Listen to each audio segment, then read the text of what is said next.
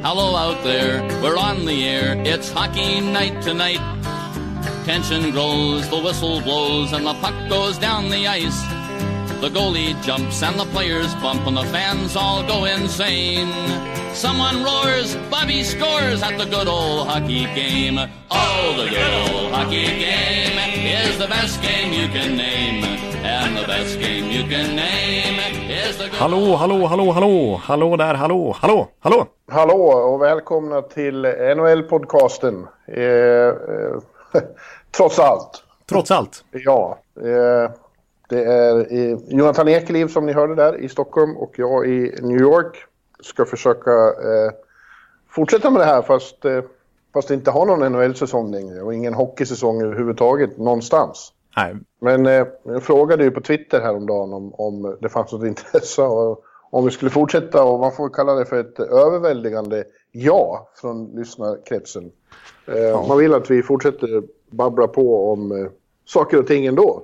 Ja, precis. Så vi bestämde oss väl rätt snabbt för att försöka göra ett, vad sa vi nu, tvåhundrasjuttiosju avsnittet. Ja, tvåhundrasjuttiosju ja. Blir det nu. Mm. Ja. Det mest märkliga nästan vi har spelat in, känns det som. Men jag tror det kommer bli bra ändå, för vi har en del att, att säga, och nu kan man ju passa på att snacka om lite annat också. Hockeyrelaterat. Ja, vi kommer bli lite nostalgiska i slutet av podden, kan vi förvarna om. Ja, vi får väl helt enkelt göra så. Det kommer inte finnas något aktuellt att prata om på, på väldigt länge som, som inträffar på, på rinkarna, men... Ja, vi ser väl som att eh, alla kan behöva lite förstörelse och avkoppling i dessa tider, inte minst vi själva. Nej, precis. Och jag kan bara nämna, apropå nostalgi, så har du fått plocka upp några gamla hörlurar, för det är inte aktuellt att, att köpa några nya i det här läget. Nej, jag har tyvärr lite, lite problem med, med ett uttag på datorn, så de vanliga lurarna fungerar inte som det verkar nu. Nej. Eh, Vi får se om det går att lösa framöver. Men eh, tills vidare så är det de här mer eh, ångloksartade ja, lurarna som, som gäller nu. Ja. ja, man kan konstatera att det har hänt en del. Tänk, det är bara en vecka sedan som vi stod på ett hotellrum eh, i New York hos ja. dig. Ja. Och spelade in eh, en otroligt eh, exalterande podd med Foppa. Precis, vi hade Peter Forsberg med oss en kvart och stod och... Det var ju oerhört speciellt liksom. tvåhundrasjuttiosjätte avsnittet var ju speciellt på ett helt annat sätt. Ja. Eh, och, och sen dessutom hade vi precis sett Mika Zibanejad göra fem mål i Madison Square Garden. Så att hockeysäsongen ja. nästan pikade då, kändes det som. Ja. För oss i alla fall. Och det är bara en vecka sedan, men det känns som, som, ett annat, som en annan tid. Som ett annat århundrade. Det har hänt så... Alltså hela världen har ju bara... vänts upp och ner sedan dess. Ja, verkligen. Och sista dagarna har ju verkligen... nu. Nu håller hela samhället på att bomma igen, höll jag på att säga. Ja, här är det, här är det verkligen så. Jag är ju mer eller mindre i, på, själv på tagen karantän eh, ja. här i New York. Man ska inte vara ute helt enkelt. För att, eh, man kan vara smittad utan att ha symptom, säger de. Eh, mm. Och eh, det gäller att skydda, skydda de äldre och sjuka som redan är sjuka. Mm. Annars eh, kan det lätt bli som i Italien, och det vill man inte. Nej, det vill man verkligen inte. Nu är det till och med nationellt nödläge, har Trump utlyst häromdagen. Oh. Så det är på den nivån. Ja, det är, det är lite chockerande. Alltså, stan här håller ju på att dö. Alltså, restaurang efter restaurang, klassiker, älskade institutioner, de bara slår igen på löpande band. För det, är inga, det finns inga kunder längre. Ja, jag såg, vi kommer komma in på det sportsliga snart och hockeyn också. Men jag såg ju bara New York Post, eller om det var New, nej, det var nog New York Post, deras första sida häromdagen. Bara helt svart, och så stod det The Day the Sports Closed eller något sånt där. Ja. Så en bild på alla stora loggor, M L B, N B A, N H L och sådär. Ja. Så det, det är ju oerhört speciellt. Och jag måste ändå säga att vi har haft lite tur. Vi, vi kom den veckan precis när Mika Zibanejad, vår resegrupp förra veckan, och såg han göra fem mål på Madison Square Garden. En vecka senare så har det här hänt. Vi skulle inte ens fått resa hem i princip. Och du och jag skulle egentligen, som vi planerade tidigare, åkt på roadtrip. Vi kanske då, som vi skämtade lite om i förra veckan, men det hade ju varit aktuellt just nu. Vi hade varit i typ Winnipeg, för vi tänkte köra västra Kanada. Vi hade suttit i karantän i Winnipeg i minus åtta grader, Per Bjurman. Ja, ja det är ju... Ett, eh, prisa Gud att det inte det blev van. Utan hockey. Ja. Eh, Vad skulle vi ha gjort? Ja, jag vill inte ens tänka tanken. Nej. Nej, precis. Så det var tur att den där roadtrippen, den årliga roadtrippen faktiskt blev inställd innan, så att säga. Ja, det var något, det var en föraning vi hade där om att det inte skulle gå igenom för ändå. Ja, just det, den klassiska Per Bjurman-magkänslan. Ja. Den ska man lita på.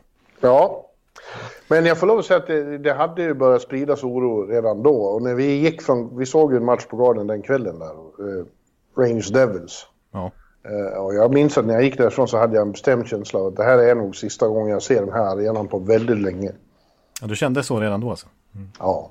Ja, jag, jag tyckte att bestämningarna började dra åt det hållet. Först trodde man möjligen att det kanske blir några matcher med, med, utan publik då. Ja. Men sen gick det ju fort och, och, och när N B A ställde in då förstod man att eh, N H L skulle inte ha någon chans att, att fortsätta. Nej, precis. Det var ju bara så. För flera N H L-klubbar delar ju dessutom arena med N B A-lagen. Ja, precis. Och skulle de inte ha tagit det här, alltså N B A kom ju på onsdagen, N H L fattade beslutet på torsdagen. Och hade de inte fattat beslutet då, då hade det liksom automatiskt blivit fattat på fredagen. För då kom ju Trumps presskonferens, den utlyst nationellt nödläge och så vidare. Nu är ju nästan hela, som säger, U S A stängt igen. Så det var ju oundvikligt där. Ja. Ja, och det hade kommit direkt, eh, om de bara hade testat några hockeyspelare så hade ju det kommit också att någon, någon var smittad. Ja, precis. Än så länge när vi spelar in det här på lördagen så har det inte bekräftats något fall. Det enda jag har sett är att en, en som är med i arenapersonalen i San Jose är smittad. Och det hade vi typ direkt, mm. att någon ja, som är liksom ja. connected till, till N H L är smittad. Ja, liksom nu med, med lite facit i hand så var det ju självklart att inte... Ett självklart beslut tycker jag. Precis, exakt. Och dessutom, alltså det går inte att spela utan publik heller. Dels har vi sett i S H L hur tråkigt det är. Och dels så är det ju bara en tidsfråga innan någon skulle bli smittad ändå kanske av spelarna. Och vi har ju sett med till exempel Mumps-utbrottet när det var påssjuka i N H L för några år sedan. Mm. Hur det kan sprida sig snabbt i hockeymiljö när man delar vattenflaskor och så vidare. Sitter i samma omklädningsrum och, och tacklas. Vilken, och... vilken oskyldig tid det var ändå. Ja, det var något helt annat får vi säga. Helt annat än vad det här är. En ja. världskris i princip. Ja, ja, det är ju en situation ingen som lever nu har varit med om. Nej, verkligen inte. För vi, vi ska ju försöka spekulera lite vad som kan hända och vad, vad N H L ska göra nu. Men det är ju, vi är ju lika, vi har ju lika dålig koll som alla andra och lika dålig koll som Gary Bettman egentligen. För att det är som du säger, det är ingen som har varit med om det här. Det finns inget riktigt prejudikat, eller det var fel ord, men något, något att förhålla sig till. Utan ja, nej, det... man, man får ju börja på ruta noll och se hur man ska agera. Verkligen. Så. Känslan är ju för mig och för, antar jag, de flesta andra ganska overklig. Ja, ja. Det är ju så, surrealistiskt. Det är, alltså, jag har ju insett, jag kommer förmodligen inte att träffa någon jag känner på flera månader. Jag kommer att sitta här, ingen vill ju ses liksom. Nej. Ikväll, vi spelar in det här när det är lördag, nu på kvällen så är det prat om att vi Vi är rätt många eh, amerikanska kompisar som ska ha fest, fast på Zoom. Ja. Alltså, alla ska sitta i sina lägenheter och dricka drinkar pra- och prata över Zoom. Ja. Det är ju det är overkligt liksom. Ja. Så, så vill man inte ha det egentligen. Nej, helst inte, men nu är det så här. Nu är det, precis, nu får man, det är ju bättre än ingenting i alla fall. Mm. Jag, som skulle, jag skulle ha åkt till Norge igår och hälsat på min flickvän och nu, jag menar, nu stänger Norge gränsen på måndag så att... Just det, just det, det gör de. Det är ju kris för mig också, vet du. Jag, och jag, ingen N H L har jag kollat på nätterna. Du vet, min, min vardag är ju vänd upp, upp och ner precis som alla andras. Ja, ja jag beklagar. Eh, och jag jobbar hemma gör du? Nej, än så länge så, eh, min tjänst är fortfarande kvar på redaktionen. Men det är väl bara en tidsfråga innan man sitter hemma. Och jag har fått eh, de verktyg jag behöver för att kunna jobba hemifrån. Så okay. det, det kan nog ske när som helst. Ja, och, och, och som alla har sagt och som vi har sagt när vi var med i tv-studion där och, och, och som är ett faktum att det, det, det viktiga här är ju verkligen inte sport. Liksom. Det är ju en, en låg prioritering i the big picture. Mm. Eh, det handlar om att vi ska ta oss igenom det här och att uh, så många som möjligt ska överleva.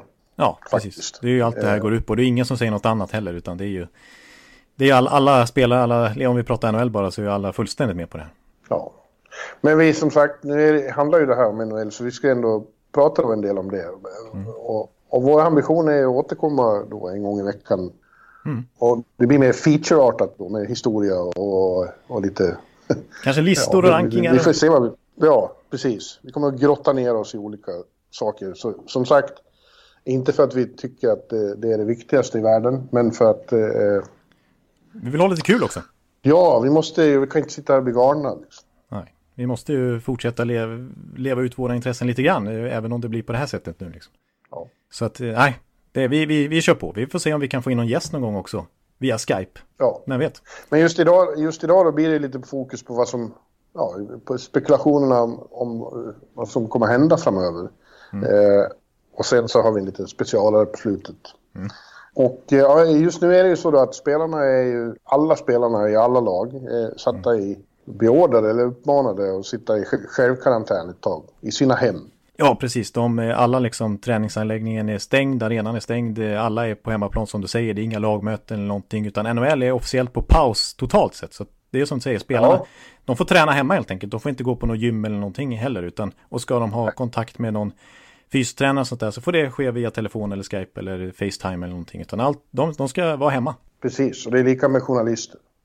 Mm. De är inte, kan inte träffa oss. Nej, just det, precis. De, är, de sitter hemma och väntar. Ja, men eh, Gary Bettman och eh, Bill Daly, eh, mm. de två ledarna i eh, N H L. N H L, ja, de, eh, ja, de är väl de enda som är på kontoret. De står i ständig kontakt med myndigheter och med, med, med det så kallad fluid situation, minst sagt. Eh, ja. Jag såg igår att han sa att... Eh, Bettman sa att den, den sista jag säger godnatt till och den första jag säger godmorgon till är, är han spelarfaxmannen. Ja, just det. Donald Fehr. Jag vet inte, Donald Fehr. Ja, just ja, det. Precis. Ja, precis. Så de, de vet väl inte riktigt vad de ska ta sig för. Nej, precis. Det är väl bara... Men det är, det är mycket frågor de har att göra med. Vi kommer väl komma in på det, men liksom, det är ju ekonomi i det här. Och det är liksom, hur ska, om de väl ska sätta igång, hur ska formatet se ut då? Ska de fullfölja grundserien? Ska de sätta igång slutspelet? På vilket sätt då? Så det är mycket de har att diskutera. Och framförallt mycket med ägare och med, med general managers. Och med, ja, men inte minst med ägare liksom. Ja. Det, det, det är otroligt många frågor som ska redas ut. Till början med så har de sagt att de kanske inom någon vecka eller så... Eh, kan öppna träningsanläggningarna och att spelarna får i små grupper uppehålla sig där. Ja. Jag vet inte, kan man göra det utan att, att alla blir testade? Liksom? Jag vet inte. Nej, precis. För det är det som är grejen. Att så ska de sätta igång ligan igen, då är de ju själva medvetna om att då måste det kännas helt tryggt. De kan ju inte vara så att de sätter igång och så ja, då blir någon spelare smittad och så måste de stänga ner igen. Utan sätta nej, igång. Men nu, nu pratar vi inte om att sätta igång. Så långt nej, har inte kommit än. Nej, men precis. Men överhuvudtaget sätta igång träningar och sådär. Ja, precis. Och, och det har inte varit alldeles lätt uh, att få tester här i U S A då. Nej. Visserligen har ju kändisar och idrottsmän lyckats på ett helt annat sätt än, än vanliga människor. Vilket är en provokation för många här. Ja. Ja, eh, jag tror inte de kan göra ens det. Alltså, öppna träningsanläggningen utan att alla som befinner sig där och de små grupper av spelare som kommer dit är testade negativt. Ja. Och, och det, bara det måste ju vara en enorm eh, logistisk utmaning att få till det. Ja, verkligen, verkligen. Eh, och det, det, det som har kommunicerats till spelarna i första läget här är ju via spelarfacket. Det är ju min, alltså, minst tre veckors uppehåll innan det kanske kan börja hända någonting. Och sen N B A har ju faktiskt tagit trettio dagar som sin utgångspunkt. Ja, jag... Alltså, ja, vi ska vara försiktiga och spekulera för mycket. Vi är, är inga experter på det här. Vi, Nej. eh, inga virologer eller historiker eller någonting. Eh, men jag tycker det låter oerhört eh, överoptimistiskt att tro att eh, vi ska spela några idrott här inom tre veckor Nej. eller en månad. Det här kommer ju att pågå ett tag, verkar det som. Eh, och, och snarare, om jag, får, om jag ändå ska spekulera så... Mm. så ja. Så låter det väl som, som planen där med något slags komprimerat slutspel någon gång sent i sommar. Eh, ja. För att de vill väldigt gärna dela ut eh, bucklan. Ja, precis. Det är ju faktiskt så att Bill Daly har eh, varit i kontakt med samtliga klubbar och bett om boka upp sina arenor i juli. Ja. Så att det ska vara möjligt då helt enkelt att spela hockey i dessa arenor i juli så sent som det alltså. Eh, och där kan vi i alla fall slänga in att det finns ett slutdatum som absolut senast eh, N H L-säsongen kan dra in på. Och det är tjugofjärde juli. För att då börjar O S. Ja, om det blir något Om det O S. Blir inte O S. Men om det inte blir något O S då blir det knappast Stanley Cup-slutspel heller. Skulle Nej. jag säga. Eh, så att jag, och, och grejen är att N B C är ju rättighetskanalen i U S A när det kommer till slutspelet. Inte minst då N H L-säsongen överhuvudtaget då. Eh, och de, ska de visa O S. Som de är ju O S-kanalen också. Så det går, det går inte. Det blir en krock så det är omöjligt. Så det är absolut senast, om det blir ett O S då, att de ska kunna ha, ha ett Stanley Cup-slutspel. Ja, ja jag, jag, jag vet inte. Jo, att han. Nej, absolut, men det är, det, är, det, är, det är de få grejer man kan förhålla sig till i alla fall. Ja, det har ju bara hänt en gång tidigare att de inte delar ut bucklan under en pågående säsong. Ja, just det. Mm. En, en säsong som redan hade börjat, och det var ju nittonhundranitton då. Ja. På grund av spanska sjukan, senaste gången vi hade en sån här pandemi. Ja, precis, exakt. Då, då hade de ju verkligen, det är ju en helt annan tid. Det var ju liksom inte, det var in, innan internet kan man säga. Det var, det var lite andra förutsättningar nittonhundranitton, men då, ja, så det är svårt att jämföra, men då var inte N H L så proaktiva direkt, utan då, då härjade ju spanska sjukan vilt, och ändå så fortsatte man köra, och det slutade ju med att typ båda lagen, Seattle, faktiskt Seattle hade ju ett lag på den här tiden, och Montreal, i princip alla spelare insjuknade, och det var en som dog till och med.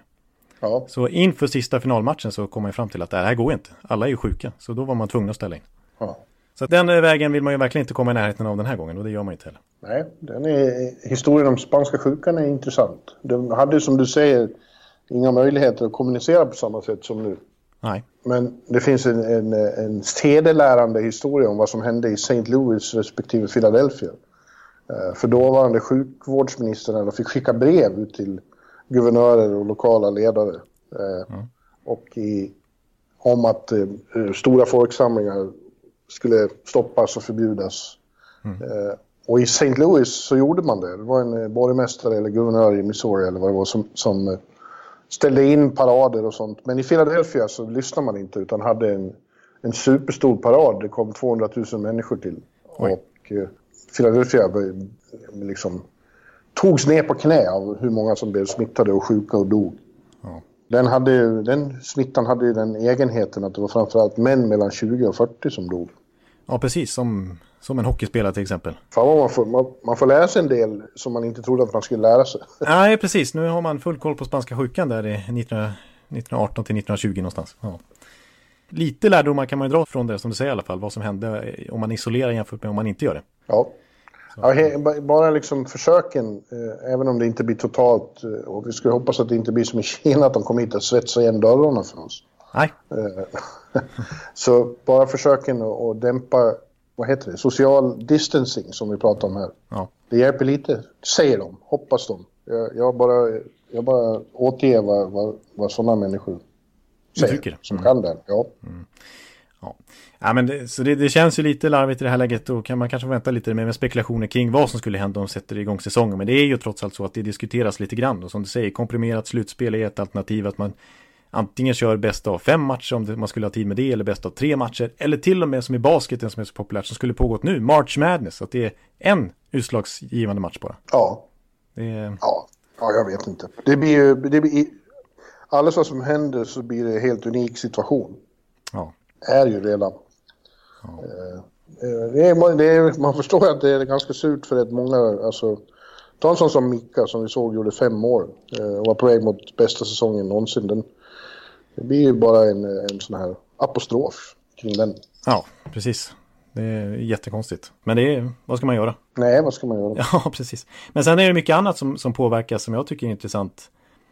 Ja, verkligen. På, på längre sikt. På längre sikt, ja, precis. Alltså som verkligen... Eh... Vad, vad som hände med, med framförallt till början med eh, lönetaket. Ja, precis. För eh. det, det är ju faktiskt så att nu kan man ju gå in lite mer på detaljer kring lönetaket. Det är ju matematik och förutspåelse och så här som man tycker är lite jobbigt att spekulera i mitt under säsongen. Men nu måste man ändå göra det. För grejen är ju med lönetaket att den baseras ju på omsättningen, inkomsterna och så vidare som N H L. In, intäkterna. Intäkterna under, under en N H L-säsong. Som är hockeyrelaterade. Det heter ju hockey-related revenue. Ja. Och eh, den förutspåddes ju nå fem miljarder dollar den här säsongen. Eh, vilket ju skulle ha gjort att lönetaket hade höjts. Jag menar, när vi, undrar om inte vi nämnde det kanske i förra podden, att det pratas om åttiofyra till uppemot åttioåtta miljoner i lönetak nästa säsong. En rejäl höjning från dagens åttioen komma fem. Men det var ju, då hade man ju inte det här i tanken att det skulle behöva ställa in säsongen. Så då utgick man från att säsongen skulle fullföljas som vanligt och slutspel och så vidare och alla intäkter skulle strömma vidare. Men eh, nu kommer det ju bli en, en rejäl hit businessmässigt för ligan. Ja, alltså det är ju stor risk att lönetaket sänks. Ja, precis. Nu blir det ju så istället. Och då, då hamnar ju många i väldiga problem. Precis, det är många lag som knappt håller sig under lönetaket nu och som har planerat inför nästa säsong att lönetaket ska höjas och utgått i sina handlingar redan nu från det, så som man har skrivit kontrakt och så vidare. Så att ja, det kan ju bli en, en jättejobbig situation för många lag. För mitt Tampa till exempel, fullständig katastrof. Ja, det, det är nästan så de får lov att komma fram om någon, om någon liksom nöd, nödsituation där också och, och lösa det på, på som alla andra kommer att få göra liksom. Ja, precis. Man kan inte bara utgå från normala regler nu, utan nu måste man ha lite dispenser och lite vad ska man säga, att man möter på mitten. Ja, det kommer bli en smäll för alla ekonomiskt, utom Netflix och de som säger toalettpapper. Ja, det är sant. Ja, just det. det här, eh, Netflix har inga problem just nu. Nej, eh, det får man väl ändå utgå från att de kompromissar sig fram till någonting. Precis, och det, det ska jag nämna också, en sån grej som escrow, som vi ändå måste komma in på lite nu hur det funkar. För grejen är ju att, som jag sa, det här med fem miljoner, fem miljarder dollar som ligan drar in, eh, så är det ju så att i avtalet så är det sagt att spelaren ska ha femtio procent av kakan, ägarna resterande femtio procent. Eh, men då finns det ju skrivna avtal med spelarna, kontrakt och så vidare, så de förväntar sig att de ska få de pengarna de har i sina kontrakt. Men om det överstiger den totala kontraktssumman som alla spelarna har i sina kontrakt, överstiger femtio procent, vilket det kommer göra nu med tanke på att ligan kommer dra in mycket mindre pengar än vad de skulle ha gjort. Det kanske mm. blir, nu bara slår jag till med en summa, men vi säger att de tjänar femtiosju procent, spelarna får det av totala lönekakan. De måste ju mycket pengar tillbaks till ägarna som spelarna helt enkelt får avsäga sig. Och det är det som är escrow, det är ju ett utjämningssystem, att spelarna ger tillbaka en viss del av lönen. Och det gillar de inte alls, det är ju en stor del till att det blir ju lockouter och så vidare, och att det blir, kanske kan bli det eventuellt nästa gång avtalet löper ut. Men så kommer det bli. Spelarna kommer, det kommer kosta för spelarna här också, eh, ekonomiskt. Ja, det har ju definitivt ökat risken att det blir konflikten. Mm. eh, Bisarrt nog. Precis. Så att, för, mm, precis. Och däremot så kan vi säga att spelarna får lön resten av den här säsongen i alla fall, oavsett om den kommer igång eller inte. Och det är bara grundserien som räknas, så det är fram till april. Mm. Ja, och så finns det en, en lista med good guys och bad guys eh, som har kommit ut om, om vilka ägare som betalar även eh, personalen i arenorna. Ja. Eh, utebliven lön nu. Och de som eh, hamnar på dåliga listan hamnar i väldigt dåliga dagar, som Dolan här i New York och några till som inte har gett några besked om hur de tänker göra. Nej, jag menar Buffalo som har så mycket skit den här säsongen, bortdrylld general manager inte minst, men även ägarna av massa olika anledningar. Ah, de har ju gått ut och sagt att nej. Jo, men nu kom det faktiskt kom det. besked om att de, Pegula betalar. Ja, precis. Men då har han ju pressats helt enkelt. Han, det, han kunde inte stå emot. Men han ville ju inte det från början. Han gick ju först ut och sa att nej, spelar vi inga matcher, då står det liksom i, i deras avtal att det är inte arenapersonalen, att de är ju beroende av matcher, så då tänker inte jag betala någonting. Men nu har han vänt då helt enkelt. Samma sak i Winnipeg. Ja. Har ju varit samma problematik, att de har gått ut och sagt att de inte ska betala någonting. Ja. Men annars, det finns ju bra exempel, till exempel Sergej Bobrovsky i Florida. Han har ju själv gått ut och sagt att han ska donera hundra tusen dollar till arenapersonal. Ja. Och resten av laget ska donera hundra tusen till. Så tvåhundra tusen sammanlagt från spelarna, varav hälften från Sergej Bobrovsky, som visserligen har gått om pengar. Han har, skrev ju på ett kontrakt för sjuttio miljoner dollar här om året, så att han har ju, så han klarar sig ändå. Ja, men det är väldigt fint. Ja, det är en fin gest i alla fall att bry sig om arenapersonalen, som ju verkligen drabbas ekonomiskt nu, inte får någon lön alls. Nej. Det kommer att vara väldigt hårda bud för många. Ja. Ja. Nu kom det besked här om att U S A extends sitt travel ban to include U K och Irland. Ja, just det. De var ju extremt först. Det går inte ens att komma, går inte komma till Sverige härifrån. Nej, du är fast. Ja, rub it in. Ja, precis. Schyssta med er och fortsätta bara trycka på den. Men jag är ju å andra sidan lite glad att jag alltså åkte hem några dagar innan det här kom. Ja. Mm. Jag hade kunnat sitta fast där. Då hade det dragits med mig. Utan hockey, vet du. Ja, då hade jag verkligen blivit tokig. Ja, då hade det blivit tokig, det tror jag faktiskt. Ja, men sen, sen kan vi nämna bara en sån grej som draften till exempel. Alltså, ja. Draftordningen. Ska det bli någon draft? Ja, det blir det väl. Men då får de väl utgå från hur tabellen ser ut just nu. Ska de ha, de kan inte ha någon publik förmodligen, kanske beroende på vad som händer, så det kanske blir en draft, online draft typ. Ja, det blir det nog. Ja, och liksom de kan inte scouta spelare mer den här säsongen. Den är ju, nej. Jag menar, allt är ju nedstängt, alla juniorligor och så vidare. Det blir inget U arton V M, vilket ju brukar vara ganska viktigt för draften. Ja. Så att, ja, allt påverkas ju i hockeykedjan. Verkligen.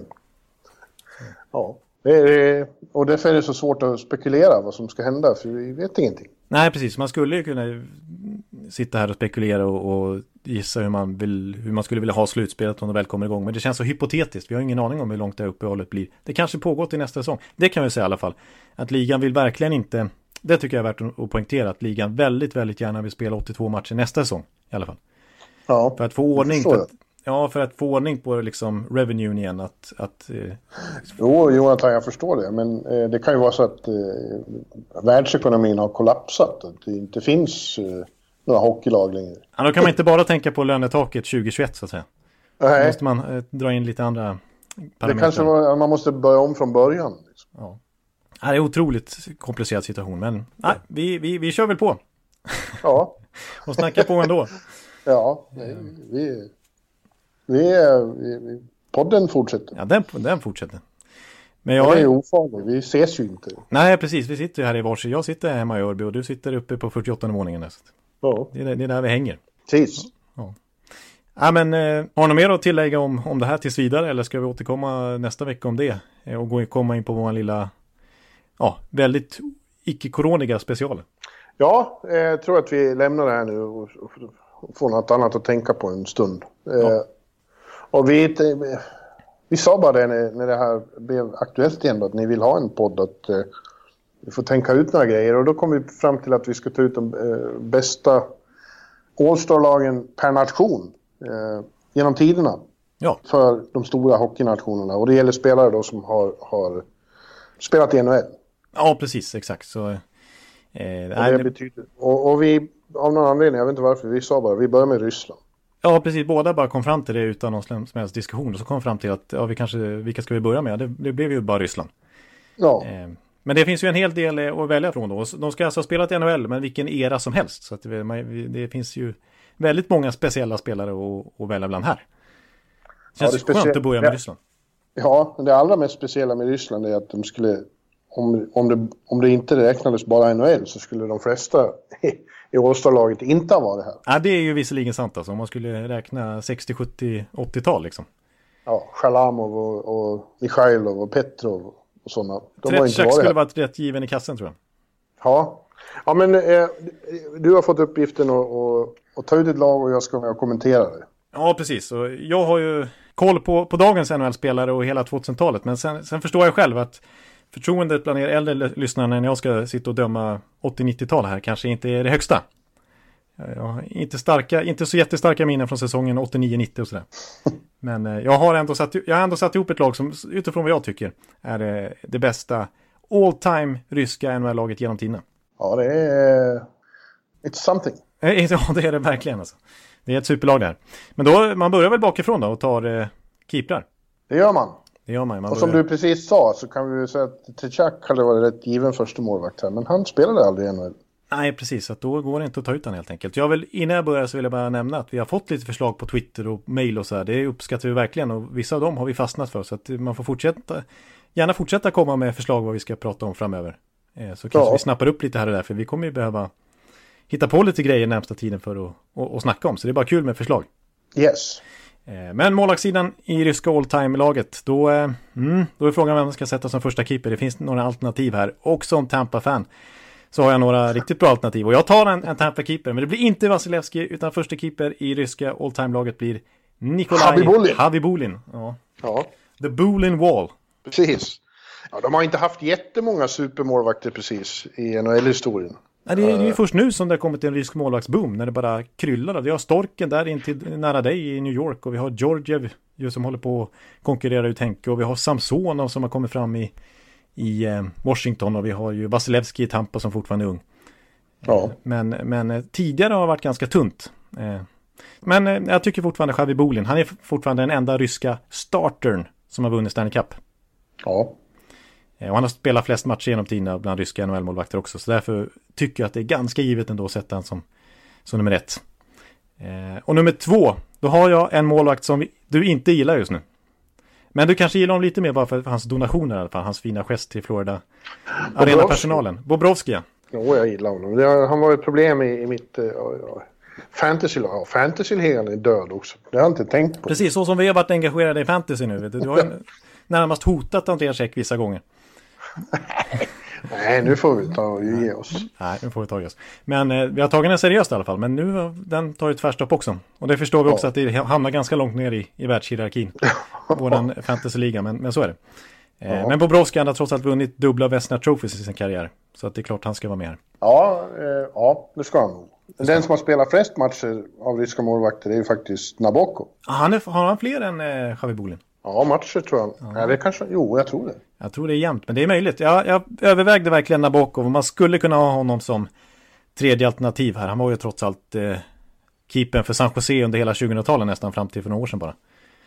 eller ja, nu har det gått ett tag sedan, men han var ju, han var ju en institution nästan i San Jose-kassen. Ja. Men nej, jag tar en annan Vesna Trophy-vinnande rysk målvakt, och jag, det är ett riktigt homer-pick, men Andrei Vasilevskiy kommer med bland tre keeprar här. Ja, ja jag skulle ha varit, nej men jag tycker Vasilevskiy har spelat för kort tid. Mm. Han har bäst räddningsprocent av alla ryskarna och målvakter ja, som stått eh, mer än en säsong. Ja, men han, det är inte så, han har bara stått för tre säsonger.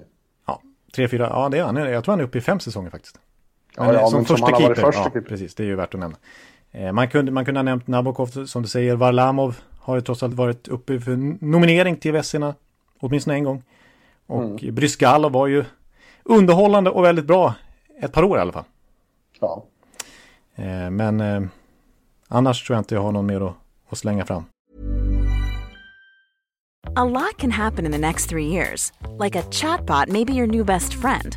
But what won't change? Needing health insurance. United Healthcare Tri-Term Medical Plans are available for these changing times. Underwritten by Golden Rule Insurance Company, they offer budget-friendly, flexible coverage for people who are in between jobs or missed open enrollment. The plans last nearly three years in some states, with access to a nationwide network of doctors and hospitals. So for whatever tomorrow brings, United Healthcare Tri-Term Medical Plans may be for you. Learn more at u h one dot com.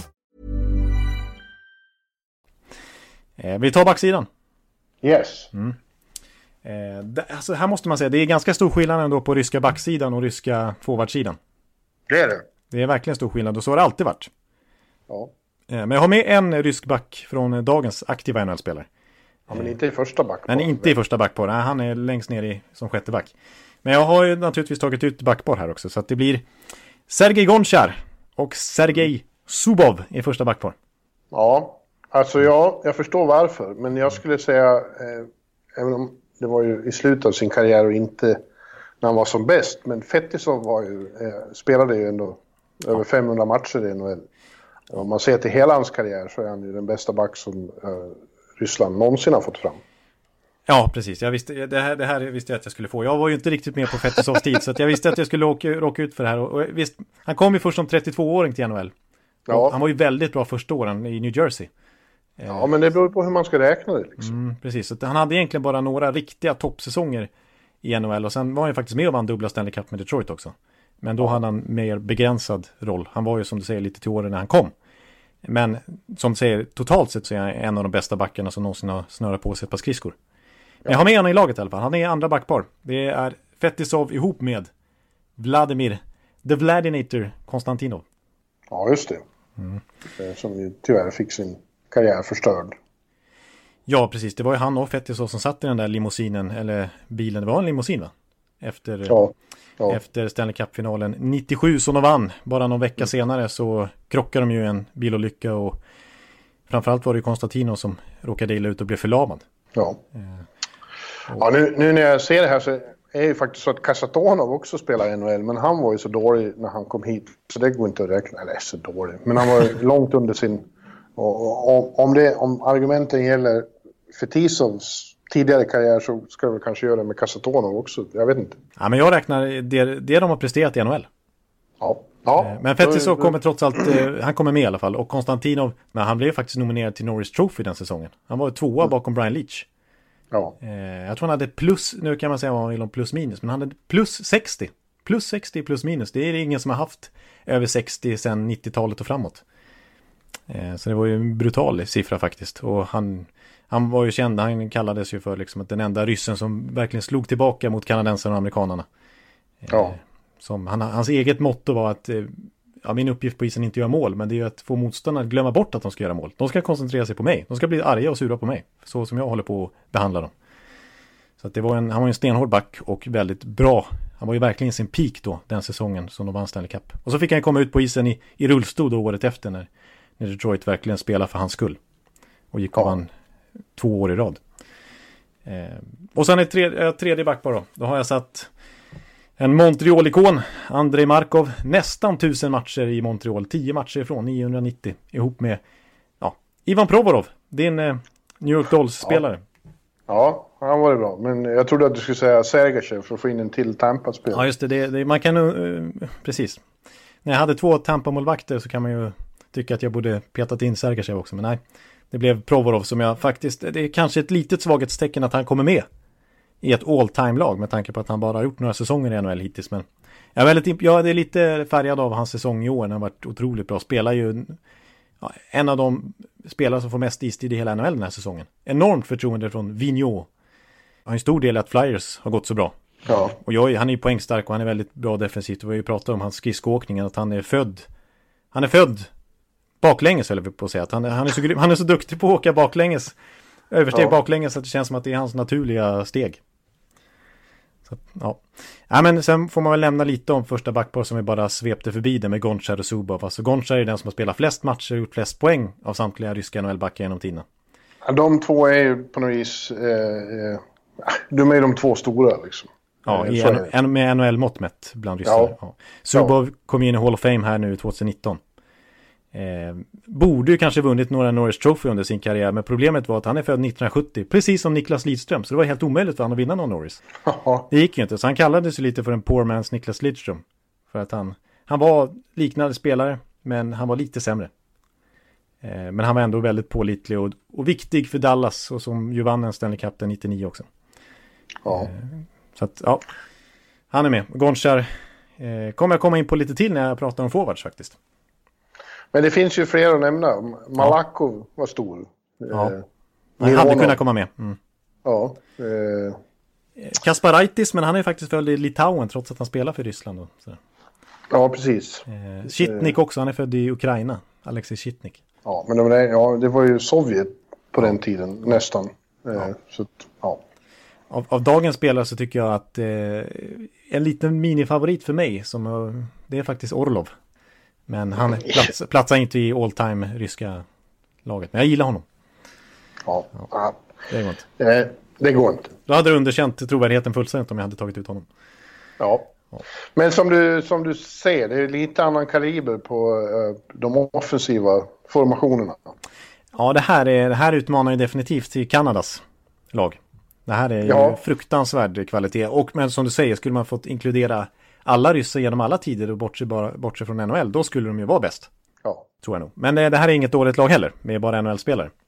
Eh, och jag har tagit ut kedjorna lite grann utifrån eror, i alla fall vissa kedjor i alla fall, har jag pumpat upp bästa möjliga från respektive era. Oj då, oj då. Mm, ja, inte riktigt så, men lite åt det hållet i alla fall. Så att första kedjan, nu blir Alexander Ovechkin, mm. Jevgenij Malkin och... Jag har så mycket centra så jag fick peta ut den på en kant, vilket känns lite ovärdigt. Men jag har satt Pavel Datsyuk. Ja. Ovechkin, Malkin, Datsyuk. Hygglig kedja. Det, den duger, den duger. Ja, ja, Tinas kanske bästa målskytt. En Jevgenij Malkin, ett godståg i mitten. Och så Datsyuk som är kanske världens bästa tvåvägsforward genom Tina. Och en artist. En artist, den största artisten liksom. En artist ja. utan dess like. Mm. Så fortfarande spelar. Han, det var ju lite snack om att han skulle återvända till N H L inför den här säsongen. Men han harvar på, fyrtioett år gammal, i K H L än så länge. Ja, ja de, de har också lagt ner. Jag vet faktiskt inte om de har lagt ner. Det borde man ju ha koll på. Men ryska fotbollsligan fortsätter ju att spela. Jaha. Så jag vet inte. Men jag, jag tror K H L har lagt ner. Men det måste jag säga att det vet jag inte. Nej. Eh, andra serien. Mm. Då tar jag en lina som faktiskt lirade ihop i, i Stockholm. Hockey-V M åttionio. Gjorde, jag tror de gjorde trettioåtta poäng på sju åtta matcher i, ihop i J V M samma år. Eh, det här är ingen dålig kedja. Alexander Mogilny, Sergej Fedorov, Pavel Bure. Nej, den är, den är rätt okej. Okay. Den är väl eh, hyfsad. Den är hyfsad. Och här mm. kan man bara stanna upp och säga bara att Mogilny var ju den stora pionjären. Det var ju han som var först ut. Han som deserterade Sovjet. Ja, precis. Och I ja. Stockholm faktiskt. I samband med hockey-V M där så, så stack han ju. Flydde, kan man väl ändå säga, till eh, U S A. Och fick ju, alltså, blev ju extremt impopulär naturligtvis i Sovjet. För att han gjorde det. Men han valde friheten som han själv sa. Och eh, ja. därefter så hakade de ju på. Fetisov och gänget och Makarov och Krutov och så vidare. Men det var ju, Mogilny var ju pionjären och det var han som fick lite grann bära huvudet i hemlandet också. Han spelade ju knappt mer i landslaget efter det. Han, jag tror han spelade World Cup nittiosex, men annars så ville de inte ens ta ut han. Och han vågade väl inte komma hem heller. Liksom. Ja. Eh, så att, ja. Och Fedorov var ju fantastisk. Jag menar, han kan ju konkurrera med Bergeron och Datsyuk om att vara den bästa tvåvägsforwarden genom Tina. Har ju själv två Selke Trophies. Tre ja, Stanley Cup-titlar. Det är så stora namn som man hittar liksom inte riktigt orden. Nej, eh. precis. Det är liksom svårt att bara sammanfatta dem på trettio sekunder var. Utan man, det säger sig nästan självt. Ja, Pavel Bure, sextio mål två år i rad där i början av nittiotalet. När man har bränt stora ord på Josh Anderson och plötsligt ska prata Pavel Bure. Ja. Ja, jag förstår det, jag förstår det. Ja, det är lite, det är lite skillnad än vad ja. vi brukar nörda ner oss kring i, i normala poddar. Där vi pratar ja. tio minuter om John Marino. Precis. Ja, ehm, ja, ja. Bure har ni koll på. Kanske också en artist verkligen. Får man verkligen ja. säga. Ehm, och sen tredje kedjan då. Ehm, här har jag slängt ihop ungefär samma generation skulle jag säga. En lite yngre och det hann jag ta på vänsterkanten. Ilja Kovalchuk. Måste ändå med. Alltså har svärtat ner sitt rykte lite på slutet av karriären. Men har ju ändå en strålande N H L-karriär. Han hade ju sex år i rad med över fyrtio mål. Han har ett gäng femtio målsäsonger också.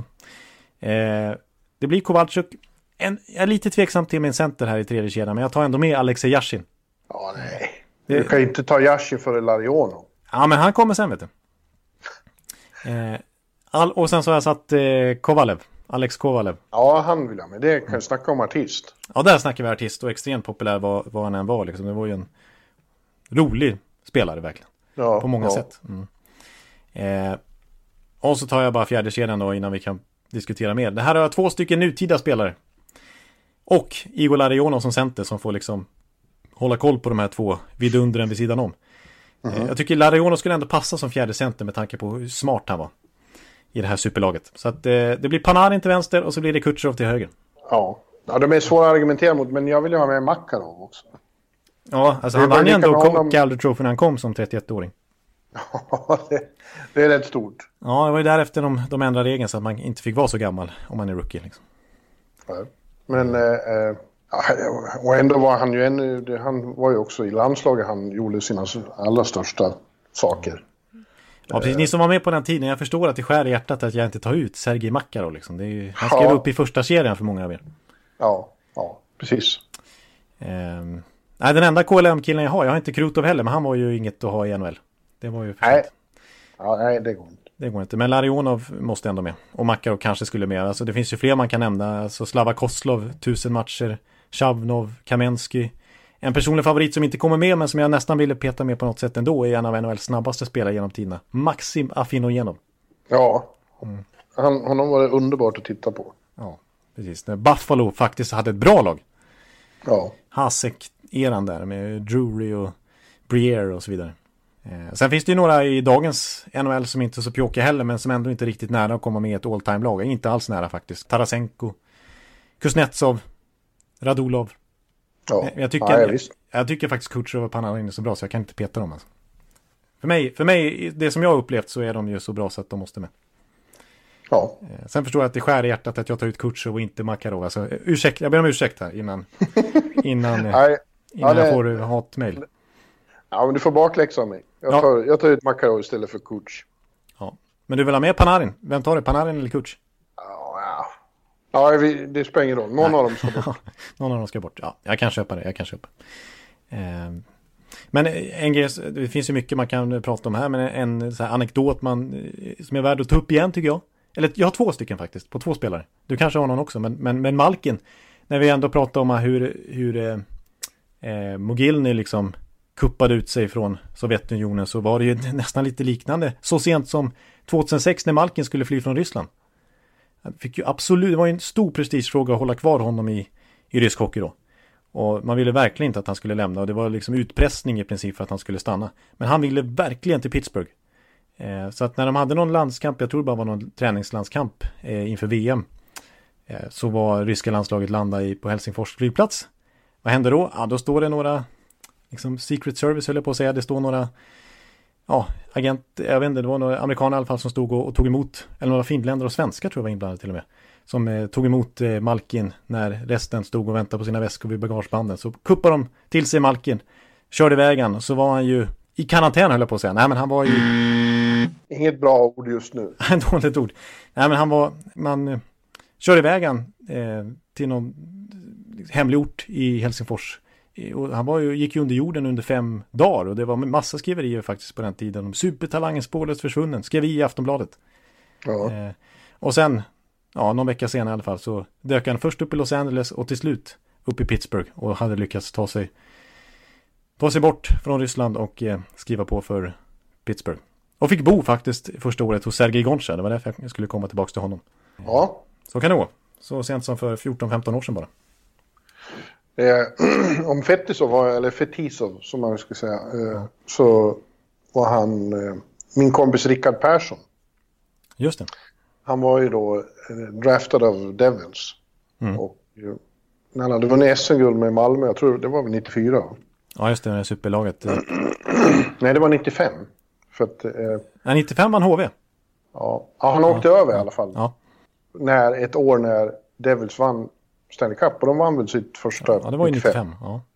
Ja, han var med i bakgrunden då. Och eh, han berättade för hans, Rickards stora idol var ju Fetisov. Ja, just det. Eh, han kallas till och med för Slava. Ja, just det. Ja. Slava Persson. Slava Persson. Ja. Ja, men han kom till New Jersey och skulle ja, liksom sådär, som kom över när säsongen är slut i Sverige. Ja.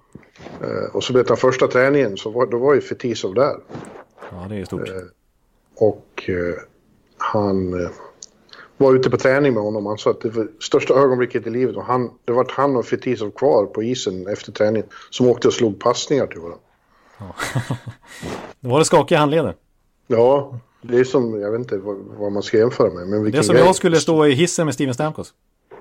Ja, det har du ju gjort. Ja, nästan. Du sitter i samma bord, samma bord i, på gamla Champions i Tampa. Ja, med Steve Eisman.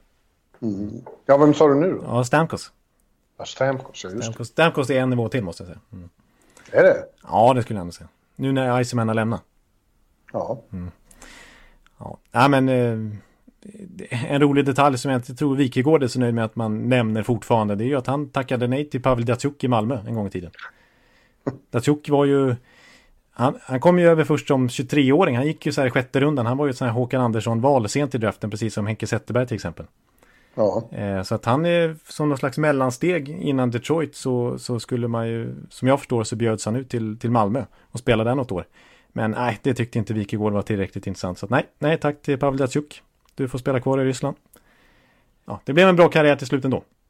Ja. Eh, får man säga. Den gamla schackspelaren Pavel Datsyuk. Supergrym i schack. Mm. Det, det, det känns helt givet. Att ja, det, det fattar man. Det behöver man inte ens nämna. Jag ska liksom, är det någon hockeyspelare som är bra på schack så är det Pavel Datsyuk. Ja. Så är det bara. Ja, men hörde du, ja. Ekan. Mm. Ja, det gjorde vi väl bra. För att vara mitt i undantagstillstånd. Ja, precis. Mitt i undantagstillstången, National Emergency som, som du har där borta, som vi kanske har här också snart. Eh, så kändes det kul att få snacka lite, lite Sergej Makarov och, och eh, Nikita Kucherov. Ja. Och sen se. Mm. Så, ja. Vi får se vad, vi, vad det blir nästa vecka då. Vad, vad vi snackar om då, men då kanske vi tar ett nytt land. Ja, då tar vi Finland, förstår du. Är det Finland nästa vecka? Ja. Okej, okay, då får ni ja. spetsa öronen på, på Finland då. Ja. Komma med förslag kan ni göra om ni vill också. Ja, Jarko kan till exempel peppra oss. Ja, precis. Och ni kan komma med förslag på annat ni vill att vi ska diskutera. Ja, så, verkligen. Ja, det, det uppmanar vi till. Ja, vi försöker hålla äh, ångan, modet uppe här. Ja. Det blir utmanande veckor och månader, men vi, vi kämpar på. Tillsammans så fixar vi det här. Ja, det gör vi faktiskt. Så att, och det här var kul tycker jag. Så att, mm. jag ser fram emot nästa vecka. Jag med. Ja, så, så på återhörna till, till dess allihopa. Ja. Vi säger hej. Hej, hej. Hej. Hallå, hallå, hallå. Hallå, hallå, hallå. Alex Chiazot, Joe Luis Arena och Esposito. Esposito. Uttalsproblem, men vi tjötar ändå.